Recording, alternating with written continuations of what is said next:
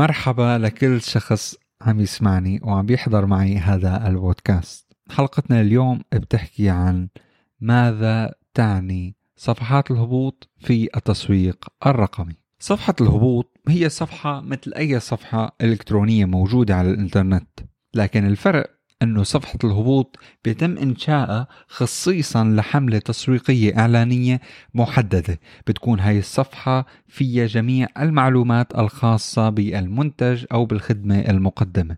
وهي بتعتمد على فينا نقول آه، رحلة واحدة من خلال أنه الزائر بينقر على الإعلان أو على الرابط الموجود بالبريد الإلكتروني أو حتى على الإعلان الموجود آه، على تيك توك جوجل فيسبوك إنستغرام وغيرها من الأماكن المماثلة للإعلانات. الفرق أو فينا نقول العكس لصفحات الويب اللي عادة ما تحتوي على العديد من آه، النقرات العديد من آه، فينا نقول الرسائل الاستكشافات المنتجات المختلفة أو حتى الخدمات المختلفة.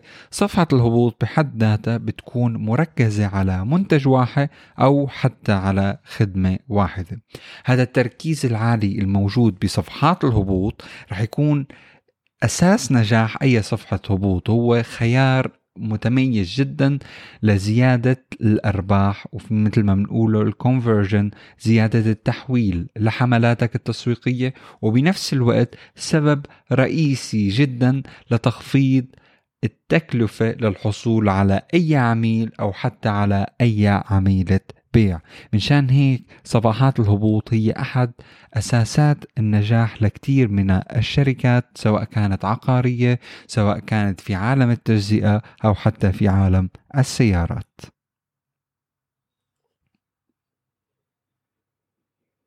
كثير من الناس بتسألني طب أوكي يا صالح فهمنا شو يعني صفحات الهبوط بس شو الفرق ما بين الصفحة الرئيسية ل فينا نقول موقع إلكتروني وصفحات الهبوط. الموضوع جدا بسيط.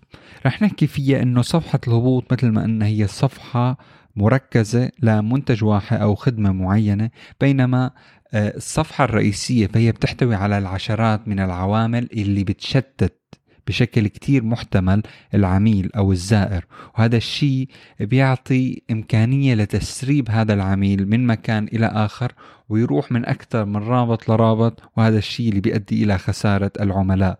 فبنلاحظ أنه كتير في من صاحبين الأعمال بيركز كتير على الموقع الإلكتروني تبعه وبينسى أنه لازم يكون في تركيز بهاي الصفحة الرئيسية. هذا ما بيعني أنه إحنا ما نهتم بال website بس بيعني أنه نحن لازم نركز بالرسائل الموجودة بال website. النقطة الثانية صفحة الهبوط بشكل عام عدد العناصر القليلة الموجودة للنقر بيساعد كتير إنه أنت تحصل على أفضل الزائرين أو فينك تقول حث وتشجيع الزائرين على اتخاذ الإجراءات اللي بنقول نقرات شراء آه، تعبئة بيانات اللي بتساهم بشكل كبير لحتى تحصل على نتائج متميزة. وهذا ما نبحث عنه نحن كمسوقين في في عالم التسويق الرقمي.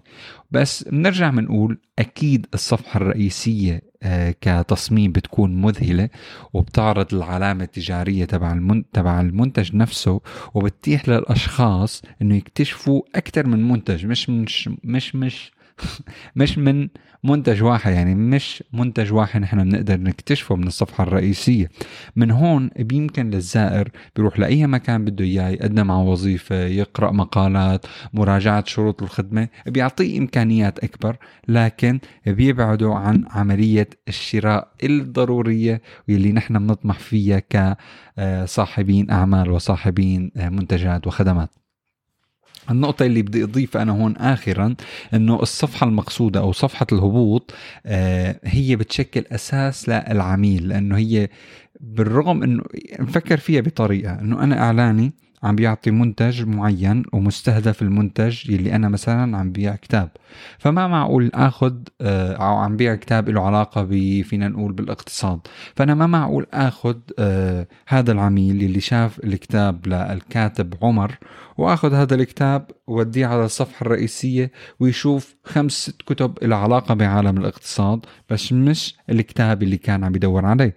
فهذا بخلينا نحن بالصفحة الهبوط إني أنا أخذه على المنتج اللي حكيت له عنه عن طريق الإعلان. ومن هون بيكون أفضل عملية لتحقيق الربح قد تم بالفعل وهذا اللي بيعطي القوة الكبيرة لصفحات الهبوط. بتمنى كتير آه كون عطيتكم فكرة سريعة عن معنى صفحات الهبوط وخبروني لو عندكم أي سؤال. شكرا كتير كتير لاستماعكم ولوقتكم الثمين. كان معكم صالح غنايم